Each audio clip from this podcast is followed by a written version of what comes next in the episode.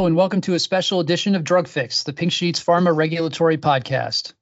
I'm Derek Gingery, a senior writer at the Pink Sheet, and I'm joined all the way from London by fellow senior writer Eliza Slaughter, as well as US based senior editor Sue Sutter, managing editor Bridget Silverman, and executive editor Nielsen Hobbs. Today is December 13th, 2023. As the year comes to a close, we're looking at an issue that not only has generated headlines this year, but links the U.S. Food and Drug Administration and Europe and other countries and has the potential to continue influencing regulation around the world in 2024. Project Orbis has been hailed as a resounding success in improving access to new cancer therapies. Launched in 2019, the program allows for partner countries to review applications at the same time as the FDA. The goal is to encourage more collaboration among regulators, although each may make their own decision on the product. We're taking a look at the program today after Eliza found that many of the partner countries in the Orbis program are not keeping up with the US in terms of approving the new products or labeling changes that are fed through the program.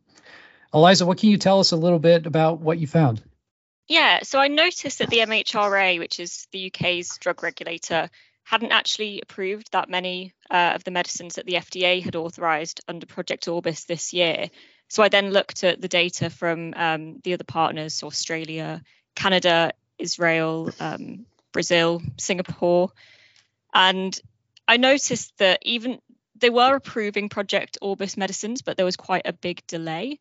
So, of the medicines that the FDA had approved this year, or you know variations to the um, label, there were very few that the partners had also approved within 2023. Um, Switzerland had approved a couple, but overall it was pretty low. And yeah, I, I guess there's reasons for that that might be out of the control of the regulators.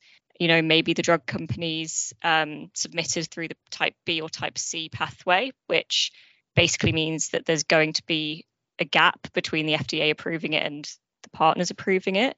But in some cases, I, I don't really know why there's a gap. So I don't really I, I don't know what that necessarily shows, but perhaps the Orbis isn't as speedy as it's kind of touted to be, maybe.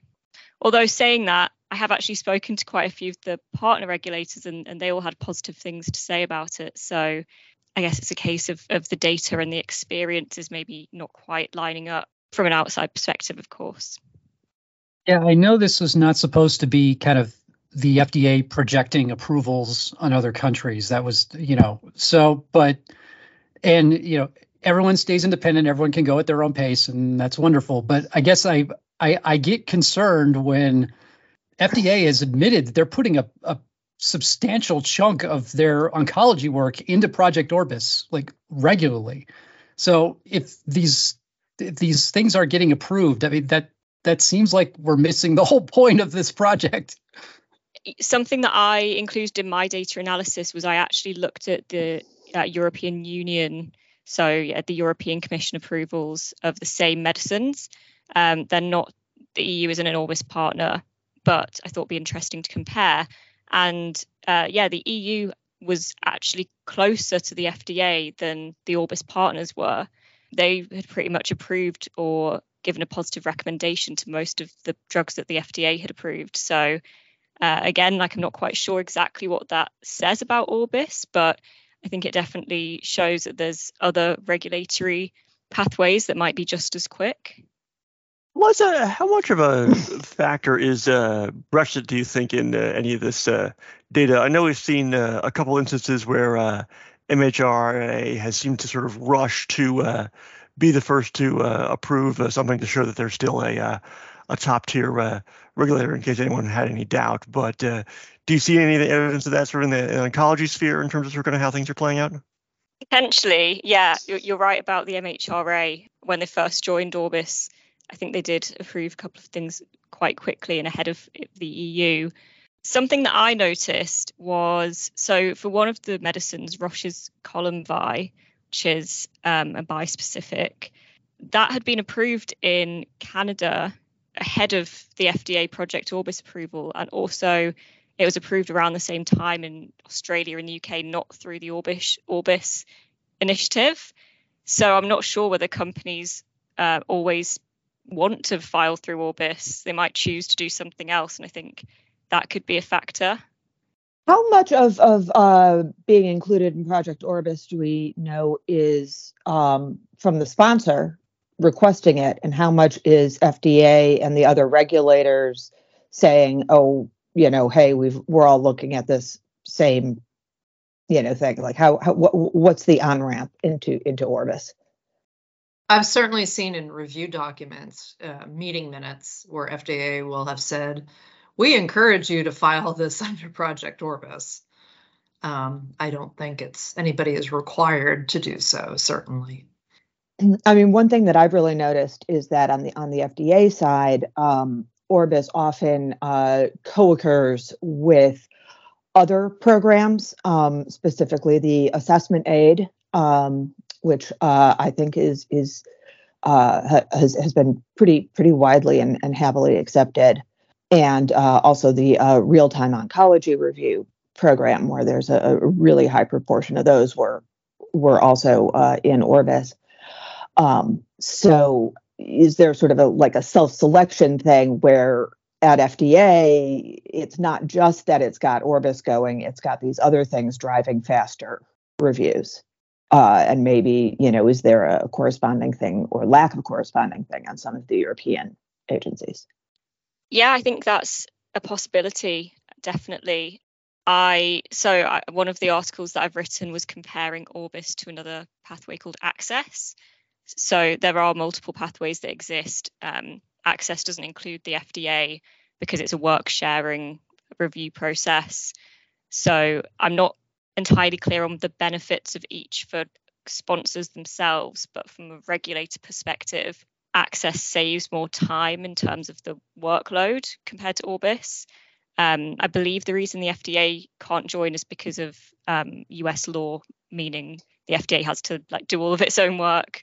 But yeah, but I heard really positive things from the access partners about that and about how much time it saves because they sort of divvy up the workload. Yeah, that that uh, issue raised, uh, uh, Eliza, remains an ongoing challenge for uh, um, uh, harmonizations of, of any kind, be it sort of kind of uh, you know uh, sharing inspection data or uh, um, or anything else on the um, the initial review side. So uh, um, obviously a, a, work in progress, even as uh, we see a lot of you know positive results in terms of the the speed that it can produce in terms of the collaborations. Yeah. So despite what what may seem like trouble or, or you know concern data that doesn't look as, as great as we we hoped. Global regulators, like Eliza said, are jumping on board with the program. There are now eight countries in the U, eh, including the U.S. that are participating. And this year, EMA said they want to observe, and a couple months ago, Japan also said they wanted to become an observer. One of the things with EMA joining was, you know, from basically day one, people were asking Richard Pazdur, who's created the program and is director of the Oncology Center of Excellence, whether EMA would, you know, why, why isn't EMA in this program? And he said, he kept saying that their system doesn't quite fit the way the Orbis structure is set up because of the just the way EMA works with the different with the approving, but then the individual countries have to do their own approvals and and so forth. So we were kind of thinking that oh maybe they wouldn't join, but you know now they're here. They want to look at it and see if they can figure out a way to leverage resources, even though the benefits of observer status may not entirely be clear yet. But I'm I'm curious now that we have some of the largest you know drug regulators on the planet involved in some capacity in Project Orbis. Does that you know could you see more kind of a you know momentum towards global harmonization. It, you know it's a kind of a great idea that everybody just likes to talk about. But i mean is this kind of the thing that kind of is able to actually push start pushing the the snowball down the mountain so to speak? I mean i definitely think that it adds a little bit of pressure in terms of if one country's making one decision and another country makes another decision they might have to justify themselves a little bit more if there's more scientific collaboration and more sharing of information. Um, that's something that came out of my interviews with Swissmedic and with Health Canada and the MHRA. They were saying that these collaborations, like the kind of best thing about them is that they learn from other regulators and it's the scientific advice and the expertise that's really, really helpful. So, yeah, I, I think things like Project Orbis definitely, as you said, all countries are independent and they can choose whether to approve something or not approve something. But if you're if they're all reviewing the same data and around about doing that at the same time and having conversations over it, it does make you question how they could arrive at different decisions, really. Didn't that happen? The, fir- the very first Project Orbis application, I think, was it Canada that decided not to approve it? And even though FDA did or something like I can't remember what it was, but I think that actually happened. the, the other interesting thing is, uh, you know, what you were saying about putting, pre- you know, each of the different regulators pressuring each other to make similar decisions because they know what kind of the backlash would be. You know, you could see something like that, you know, I you know I keep bringing everything back to the rare disease community, but they're very well connected, you know, around the world. And if one country, if they're all collaborating and one country says yes and another country says no, there will be immediately a lot of complaining and protesting and questions about why you all can look at the same data and come to different get a different answer. But that that isn't to say that everyone should just kind of just bow to whoever makes the decision first or whatever or whatever but it, it is an interesting problem to consider as we you know as as they push for the more of the you know more harmonization uh, one thing I think is going to be interesting to look at with um, harmonization is going to be uh, on um, diversity ethnic background. That um, you know, that's especially with safety. Uh, you know, that for for some drugs, some pathways, is is a, a differentiating thing as to you know risk tolerance uh, in different countries. So I think that's going to be interesting to look at. Yeah, I agree, and I think you know the Alzheimer's medications. Um, I know they're not in Project Orbis, they're not cancer drugs, but that's an area where different regulators have uh, viewed the safety data quite differently. So I guess that could happen for, for any drug, really and we're still we're still seeing some kind of as this as this project and other harmonization efforts have kind of cropped up now we're seeing kind of other industries jump in and try and help build on that a little bit. I mean there's a there's a company called accumulus that's designing a software package that to that would allow sponsors to put applications in one in this kind of central document room and then all the different regulators would be able to look at it and you wouldn't have to submit you know 200 applications and make you know with the minor changes and so forth. Um, and one of the one of their use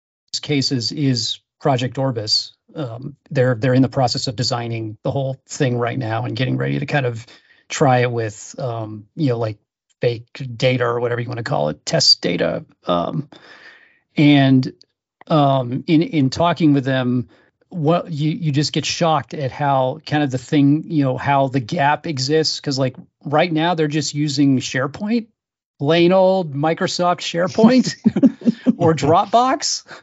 You know, you hear that and you're just like, uh, okay, that you know that's something that like you share pictures with. You know, it's. Uh, you know, or you know, like your holiday cards.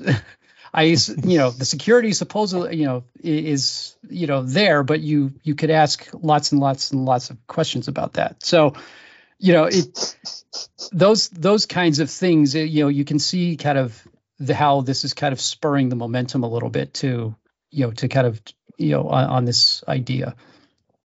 Yeah, I wonder, and this is something a question that I have, in case anybody knows, when companies make these um, applications to different countries? Are there things like language requ- requirements? You know, if something's been submitted in Germany, does it have to be in German? Um, and does that affect the ability of the Project Orbis application? I suppose there's probably little small nuances like that. Um, and also, yeah, like Bridget said about the diversity. If if the trials were mainly conducted, say, in the US and Europe and those kind of populations, would they still be relevant for countries in other parts of the world? And how would that be taken into account? Well, I know translation is an issue because that's one of the things Accumulus is working on. They they have to I mean, right now the documents I think they said were only in English, but they have to set it up so they can be in German, French, eventually I'm assuming J- Japanese, Chinese, you know, et cetera. And the issue with the trials, I mean, we we already have that problem here in the U.S. with, um, I mean, you know, the the FDA, Rick Pazdur has been talking about this. He wants he wants U.S. oncology drugs tested in U.S. patients, you know, in a in a population that's reflective of the the population that could take the drugs. So, you know, I, I'm guessing that that would be something that would at least be discussed ahead of time, if it's even possible to kind of make, you know, to to you know to get the kind of population where everyone will be happy. Well, Rick Pazdur has also been pushing um, this idea of multi-regional trials um, that you know span the globe. So you know theoretically that you'd have populations, subgroups of patients in in those large trials that would be able to satisfy individual regulators because not not that the trials wouldn't be 100% US or 100% Northern European, but there'd be enough patients from those areas in the trials that you know they could at least look for safety signals or you know oh, a drug just does not look effective in this in this population. I wanted to look ahead a little bit since we are only a few weeks from 2024 you know where where do you all think project orbis could go in the future? I mean there's obviously still a lot of work to be done. We've seen it's not perfect quite yet but the obvious question is could nine cancer drugs use this program or use something like this program? What do you all think? So back early in 2023, Peter Marks, who's the director of the Center FDA's Center for Biologics Evaluation Research, talked about the idea of taking an Orbis type approach to cell and gene therapies for rare diseases. His thinking was that this would be a way um, to better leverage global patient populations with ultra rare diseases and attract more commercial interest in development for these um, conditions. So I think that's one possibility. Um, I haven't heard any update on terms of progress toward toward such an approach. Um, so that's one possibility. I also would be expecting maybe since 2024 will be five years since Orbis was established, I believe. I think it was set up in 2019. wondering if anybody is going to be doing um, a formal look back over the past five years, sort of similar to what Eliza did, seeing who who approved what, how quickly, you know, just sort of how effective the program has been. That seems like the kind of journal article that the Oncology Center of Excellence um, would want to take on. But presumably, it would any sort of look back would have to involve the Orbis partners as well, because there's you know no point in doing this if it's not kind of accomplishing its goals, right? And and based upon Eliza's data, it's like well, it sort of is accomplishing its goals, but maybe not so much. So. Mm-hmm. I'd be interested in in in learning more about uh, sort of what what kind of endpoints are sort of best handled through Orbis. I wonder if one thing that might hinder expanding it outside of oncology um, is that in some areas there's still uh, differences between regulatory agencies on what the what the endpoint needs to be or how long it needs to be measured. Um, so, you know, when you've got overall survival, everybody knows what that means. But, you know, some of these functional endpoints in, you know, immunology and neurology and such, such are uh, possibly more more of a, a problem for harmonization. Definitely see that being a barrier in rare diseases where it, it the the FDA doesn't necessarily agree on all the endpoints, let alone multi, uh, regulators around the world. So, you know, yeah, that that that could be a, a big problem, especially as you're trying to, you know, put together clinical trials, you know, across countries, and you know, to try and uh, increase the size of the patient pool and and and everything. About the future of Project Orbis, I can only really speak from a UK slash European perspective, but I think the success of Project Orbis and it's on or the degree to which the UK continues to participate in the future will probably hinge on its alignment with reimbursement in the country. One of the articles I did was looking at which drugs that were approved through Orbis had then gone on to be reimbursed on the NHS, which is National Health Service. Because pretty much here, if you if a drug's not reimbursed on the NHS, people won't have access to it. It's not common to have or use private health insurance in the UK, really. Um, and even when you do, they tend to follow the guidelines of the NHS anyway. So, yeah, it's it's been a bit of a problem where drugs get approved quickly, but then it still takes like a year or more for it to actually get reimbursed, or it maybe doesn't get reimbursed at all because it's too expensive. And I just think I think that there probably won't be much point in the UK continuing to participate unless it has a bit more alignment with with the reimbursement body, which it does seem to be doing. Um, there does seem to be an increased kind of pace of how quickly things are getting reimbursed compared to the initial medicines that were approved under Orbis in the UK. But yeah, I think that would be important. And also, if any more, like if if the EU did somehow join Orbis, and I guess kind of for Canada and Switzerland as well, that's that's a problem in those countries too. That's interesting. Did they did they say like why like they're being or you know are they giving reasons for why they're not being reimbursed or why it's taking so long? Is it just is it like a lack of efficacy or something or is it just you know the bureaucratic stuff? Uh, it kind of happens all the time here with lots of medicines. Usually it's just that they're too expensive so NICE just looks it has cost effectiveness threshold and that's obviously quite different from what the regulator is looking at. So yeah, it's it's one of those sort of tale as old as time problems, but it does seem to be particularly enhanced when drugs are approved through like innovative pathway kind of things because they often are quite expensive. Yeah, that's interesting. I'm not I'm not a reimbursement expert, but again, you keep getting reminded that FDA approval is not the end of the road. It's really the beginning in a lot of cases, even here in the US. Well, that's all for today. Thanks for this discussion, everybody. Um, additional Project Orbis coverage will be coming in early 2024. For more, check out our website at www.thepinksheet.com. You can also find this and all other podcasts are on uh, the Citeline channel on Apple Podcasts, Google Podcasts, SoundCloud, SoundCloud, TuneIn, and Spotify podcasts, and via smart speakers if one of those platforms has been set up as your default podcast provider. Thanks again for listening to this special edition of Drug Fix. I'm Derek Gingery with Eliza Slaughter, Sue Sutter, Bridget Silverman, and Nielsen Hobbs. Take care, and we'll see you next time.